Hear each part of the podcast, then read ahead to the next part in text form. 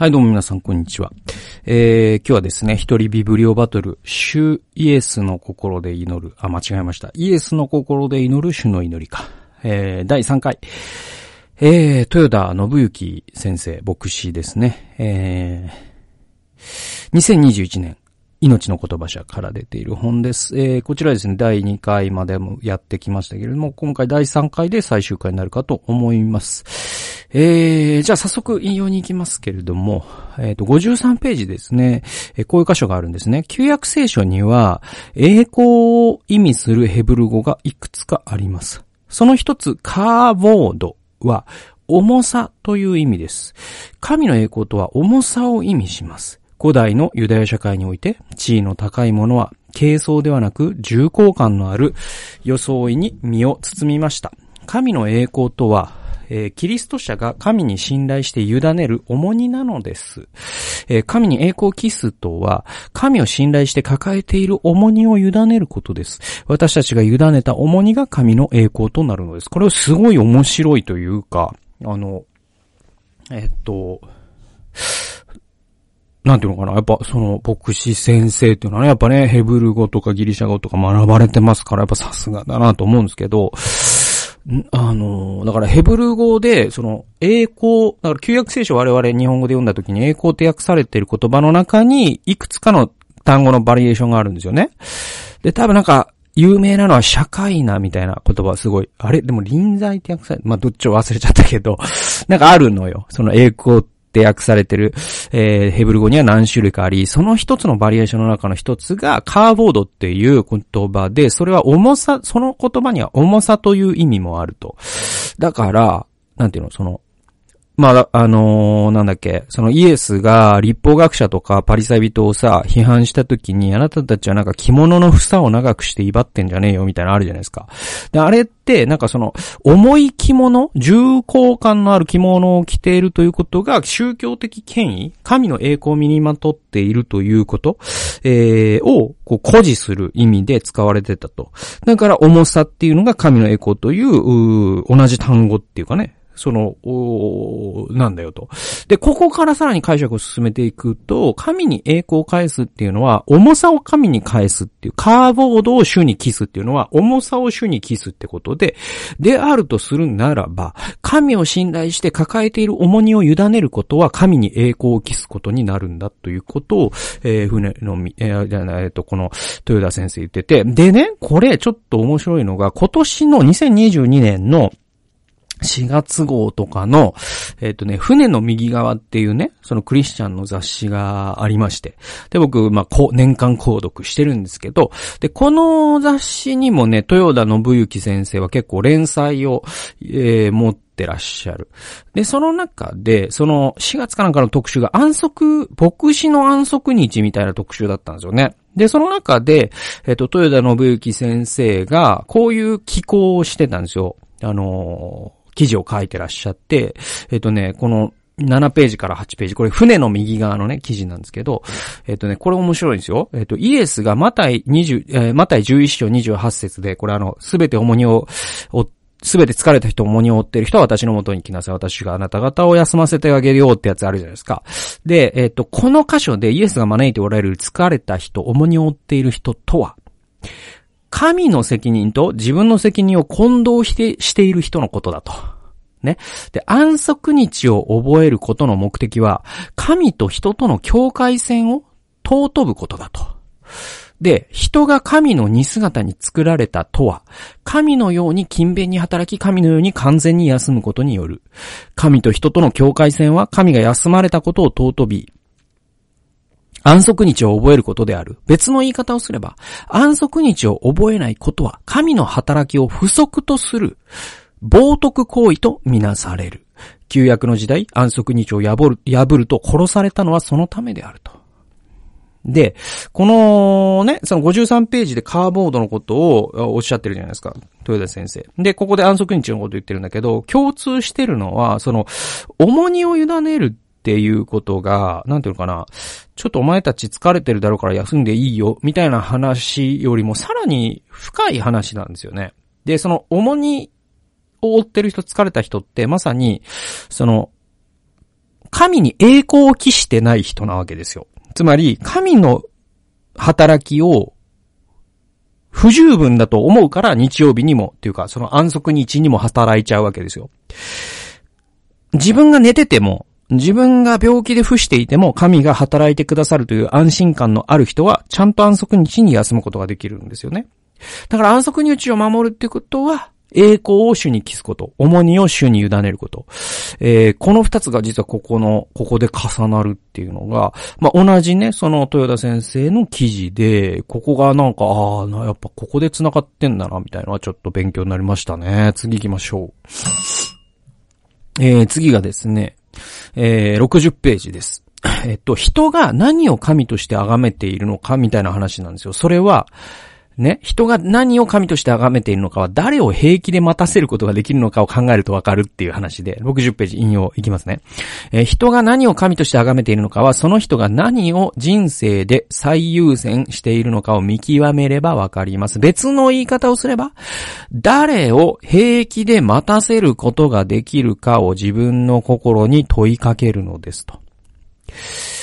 イエスがある人に、私に従ってきなさい。これ、ルカ9章59節と命じたとき、その人はまず行って父を葬ることをお許しくださいと願いました。するとイエスは死人たちに自ら自身の死人たちを葬らせなさい。あなたは出て行って、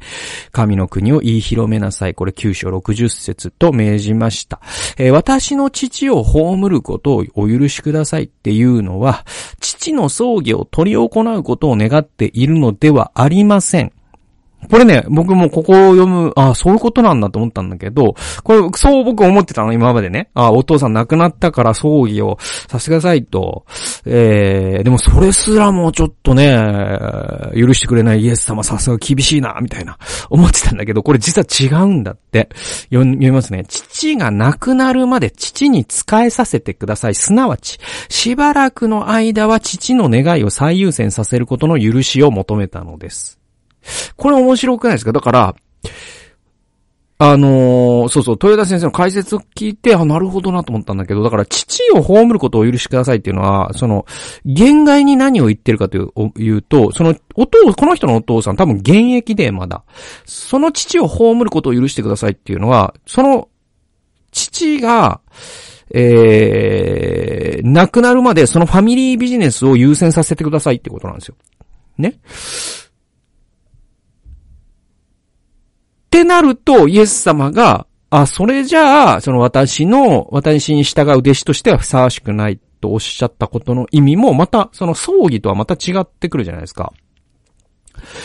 で、えー、続き読んでいくと、その人はイエスを待たせることは平気だったようです。まず言っての言葉から、その人が何を優先しているのかは明らかです。父が亡くなった後、彼は戻ってきてイエスに従ったでしょうかおそらくはノーです。その人の人生ではイエスに従うことはいつも後回しにされることになったと思います。決して悪気があるのでは、あ、えー、ごめんなさい。決して悪気があるわけではないのです。ただ結果、そうなってしまうのですという。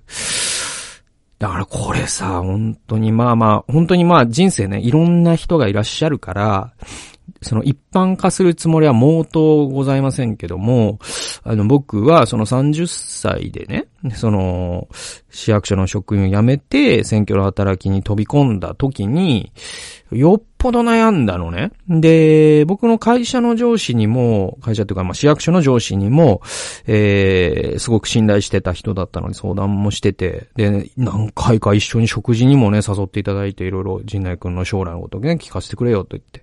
で、遺留されてね、で、3年間伸ばして、最後はもう、こん負けして上司の方が、もうこれ以上引き止めたら人内くんに恨まれるから、もう、おくね、気持ちよく送り出すよって言ってくれた。でもその上司が最後に僕に言ったのは、やっぱ今の時代ね、その寿命も長くなってきてるし、そのシニアボランティアとか、そういう形もあるから、海外に行ってね、選挙したい。まあ、選挙っていう言葉も意味も上司はわからないけど、僕はまあ、あの、貧しい人に使えるとかいう表現もしたんだけどね。まあ、海外に行ってそういう人の役に立ちたい。それはすごい尊いことなんだけど。だけど、その、60歳とかになってから、定年退職した後にそういうことをするっていう道もあるんじゃないのか？なんてことを言われて、あ、でもね、僕のことを本当に考えてくれて言ってるんだなと思ったんだけど、でも僕の中で、そ、その時に心の中にやっぱあったのは、なんかさ、その、あの、余り物を寄付する人っているじゃないですか。なんていうのかな。あのね、これね、ビル・ウィルソン先生っていうね、前にも僕なんか、聖書研究の時に、名前出した。その人、まあ、その、ニューヨーク、ニューヨークでね、その孤児を助けてるんだけど、なんかその、ある時メッセージで言ってたのが、なんか、その、働きが有名になってから全米からすごい、ものが送られてきた時期があるんですって。で、何が送ら送られてくるかというと、なんかの切れ端とか、もう動かなくなった車とか、あの、買い替えて、もう古くなって、型落ちになったパソコンとか、そういうものが送られてくるんだけど、それって、要は、自分がいらなくなったから、あんたたちみたいなものが使ったらどうっていうことじゃん？で、なんか僕、その人生のね、なんか、で、ビル・ウィルソンさんはこう、すごく気持ちはありがたいし、善意だというのもわかるんだけど、こう言ったんですよ。あなたがいらないものは私たちもいらないですよって。でも本当その通りじゃないですか。で、僕は、その30歳でね、あの、まあ、選挙の働きをするって決めた時に、これがやっぱビルス先生のメッセージは結構心の中にあって、で、その60歳までは、その市役所で働いて、60歳から神様に使えるって、なんかこう、切れ端なんか人生というものが一枚のまっさらな布であるならば、なんていうのかな、その一番いい部分を神様に使っていただきたいなと思ったんですよね。であるならば、今このね、体力もあって、これから学べる、この30歳という時にやらないと、神様に失礼だなと思った。だから、まあ、ある意味僕は神様を待たせたくなかったんですよね。で、まあ、この、その父を葬ることをお許しくださいと言った人は、神様を待たせることは平気だけど、父は待たせられなかった。これはもう人の生き方の問題だから、なんていうのかな。なんか、これをあんまり全員そうしろよみたいな話にもしたくないし、だけど、我々ここの胸に手を置いてね、誰を私は待たせれるかな？神様だったら待ってもらえると思ってるんだったら神様はそれぐらいの優先順位だってことだっていうのは結構厳しい現実でもあるんで、あの、この辺っていうのはイエス様はやっぱ妥協を許さない、日々十字架を追ってっていうのはそういうことなんだなとかっていうことは思いますね。えー、次行きましょうか。えっ、ー、とですね、あと3箇所あるのかな？えっ、ー、とね、これも本当面白いんだけど、違法人の祈りと、そのキリスト者の祈りっていうのが、その、ギリシャ語のね、なんかその、えっと、言語を調べると、すごくその祈りの意味みたいなものが、あの、クリアにその違いがわかるっていう話で、66から67ページ。イエスは父なる神の配慮について教えた後、ですから何を食べようか、何を飲もうか、何を着ようかと言って心配しなくていいのです。これらのものはすべて違法人が切に求めているものです。あなた方にこれらのものすべてが必要であることはあなた方の天の父が知っておられます。これマタイ6章31から32ですけれども、そのように語りました。で、これらのものすべてっていうのは食べ物、飲み物、衣服ってことですね。えー、これは違法人だけが切に求めているものなのでしょうかキリスト者の心配とそうでない人の心配を比較してもその中身はほとんど同じではないでしょうか本当その通りですよね。なんていうの、クリスチャンだから、なんていうの、その、衣食住とか大丈夫ですとか ない、ないですからね。普通に今月の家賃僕心配だし、今月食費足りるかなと思いながら生きてますから、全く同じですよ。クリスチャンじゃない人と。でも、こっからが重要で、豊田先生こう書いてるんですね。日常の生活の中における心配は基本的には変わりませんと。で、この説に求めているとのギリシャ語、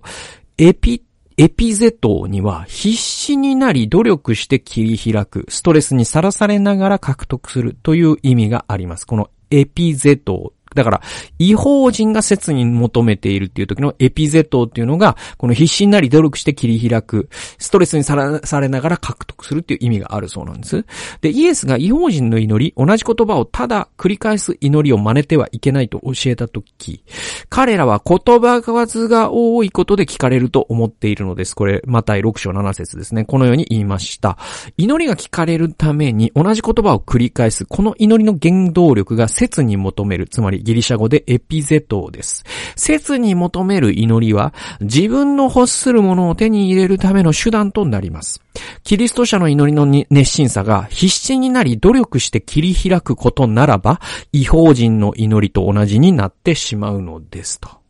だからクリスチャンの祈りは違法人と違うっていうのはエピゼトじゃないってとこで違うんですよ。じゃあエピゼトの祈りって何かっていうと、えっ、ー、と、その説に求めるってことが原動力になっていて、じゃあそれは何かというと自分が求めているものを手に入れるための手段としての祈り、これが違法人的祈りのあり方だっていうんですよ。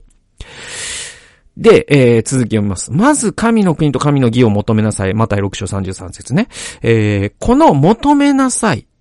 のギリシャ語がすごい面白くて、これがエピゼトじゃないんですよ。ゼトなんですって。で、これは、受け入れ、受け取ることができるものを求めるっていう意味なんですって。受け取れるものを求めるという意味なんですって。で、二つの違いは明らかです。例えば、自分の銀行口座から現金を引き出すのはゼトです。エピゼトは金を出せと自分のものでないものを要求する行為を表し、銀行、銀行を襲い、強盗をするようなニュアンスですと。だから、違法人の祈りはエピゼトで、キリスト者の祈りはゼトなんですよ。だから、違法人はね、エピゼトをしてるよなと。それじゃダメだぞと。で、イエス様は次に何を言ったかというと、神の国と神の義を求めなさいとおっしゃった。その時の求めなさいはエピゼトじゃなくてゼトだった。で、ゼトっていうのは何かっていうと、当然受けられるものを求める。つまり、神の国と神の義ってそもそも神の御心じゃないですか。神の国と神の義が広がることは神が願っておられることじゃないですか。それを我々は求めるっていうのは神がもうそもそも願っていることをそのようになりますようにって祈ることだから、まさに銀行口座から現金を引き出すように、神様ありがとうございますっていう言葉と同時に確信を持って祈ることができるんですよね。だけど、エピゼトっていうのは、なんか神様は本当はこうしたいんだけど、俺の祈りを聞けと。神様は北に行こうとしているが、私の祈りによって神様を南に方向転換させてやる。これがエピゼトなんですよ。だから違法人の祈りとクリスチャンの祈りって、ここが本質的に違うんですよね。これ第1回で、そのね、違法人の祈りが、その、てるてる坊主その、神様を願いを聞いてもらうための道具にするっていうのが、ね、一番違法人的、偶像崇拝的祈りなんだと。クリスチャンの祈りっていうのはむしろ自分の心を変えることなんだってことを言いましたよね。で、このエピゼトゼト問題っていうのはそこにあるんですよね。はい、え、あと2箇所です。133ページ。人は神自身につまずくことなどないからです。人が神自身につまずくことは不可能です。人は神に関する推測、憶測、思い込み、誤解につまずくのです。キリスト者が神に失望することも全く同じです。神自身に人を失望させる要因はありません。人は神について抱いている期待や願いが叶わなかった時、神に失望したと考えるのです。神につまずいた、失望したと思える時、私たちは神ご自身につまずいたのだろうか、失望したのだろうか、と自問することが大切です。だから、あの、言葉の定義から言って、人間は神につまずくことなどできないんですね。もし人間が神につまずいたと思っているとしたらば、それはその人自身が持っている神に対する幻想につまずいてるんですよね。だからこれって、本当に、なんていうのかな。でも、我々弱いからさ、神につまずいたって思っちゃうことがあるじゃないですか。でも、それってある意味チャンスで、まあ僕、第1回でね、自分のそのプールの中で祈った話しましたけど、それってさ、ある意味、自分が、その神に対してどんな幻想を抱いていたかっていうことを知るチャンスでもあるじゃないですか。で、それがぶっ壊れることって、まさに本当の信仰の領域に足を一歩踏み入れた証拠でもあるから、神に失望しましたっていうのはその人の信仰の終わりではなくて、その人の信仰の始まりだと僕はむしろ思いますね。えー、最後の引用いきましょう。えー、138ページです。えー、エヴァは善悪の知識の木を見て、その木は好ましかった。これ、創世記3章6節と、心を魅了され、奪われました。この、好ましかったというヘブル語、ネフマー、あ、ごめんなさい、ネフマードには、貪欲との意味もあります。実会の最後では、あなたの隣人の家を欲してはならない。あなたの隣人の妻、男奴隷、女奴隷、牛、ロバ、すべてあなたの隣人のものを欲してはならない。出エジプト記20章17節と、貪欲を戒めています。好ましかったと欲するは同じ言葉が用いられています。これ、なんか、だから、なんていうのかな、その、エヴァが、その、善悪の知識の木の実を食べたのってね、これっていろんなフレーミングができるんだけどね。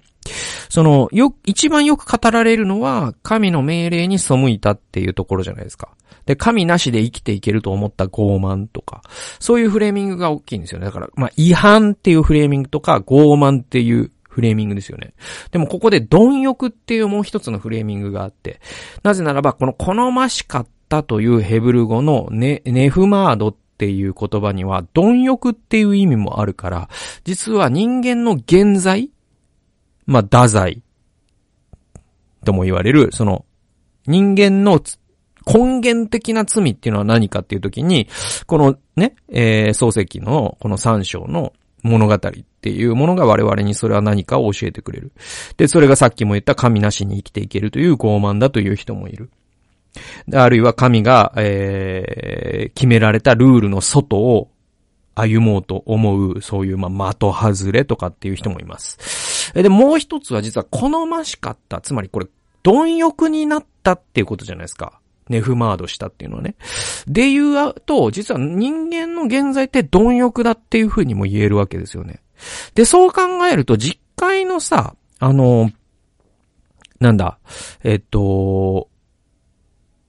後半の5つって、えっと、偽証してはならないとか、殺してはならないとか、えっと、盗んではならないとか、えっと、なんだっけ偽りの誓いを立ててはならないとか、えっと、欲しがってはならないとか、そんな感じですよね。で、なんかの僕読んだのが、これって全部実は他の人のものを欲しがることに通じてるんだ、みたいなこと読んだことあるんですよね。だからなんか偽証にしても他の人のものを実は盗む行為だとかっていうのを読んだことがあって。で、それで考えると実は根源にあるのは貪欲だったりするわけですよ。で、新約聖書にも、その、ね、えっと、金を愛することが全ての諸悪の根源だと書いてるんですよね。だから金自体が悪じゃなくて、金を愛すること、それって貪欲じゃないですか。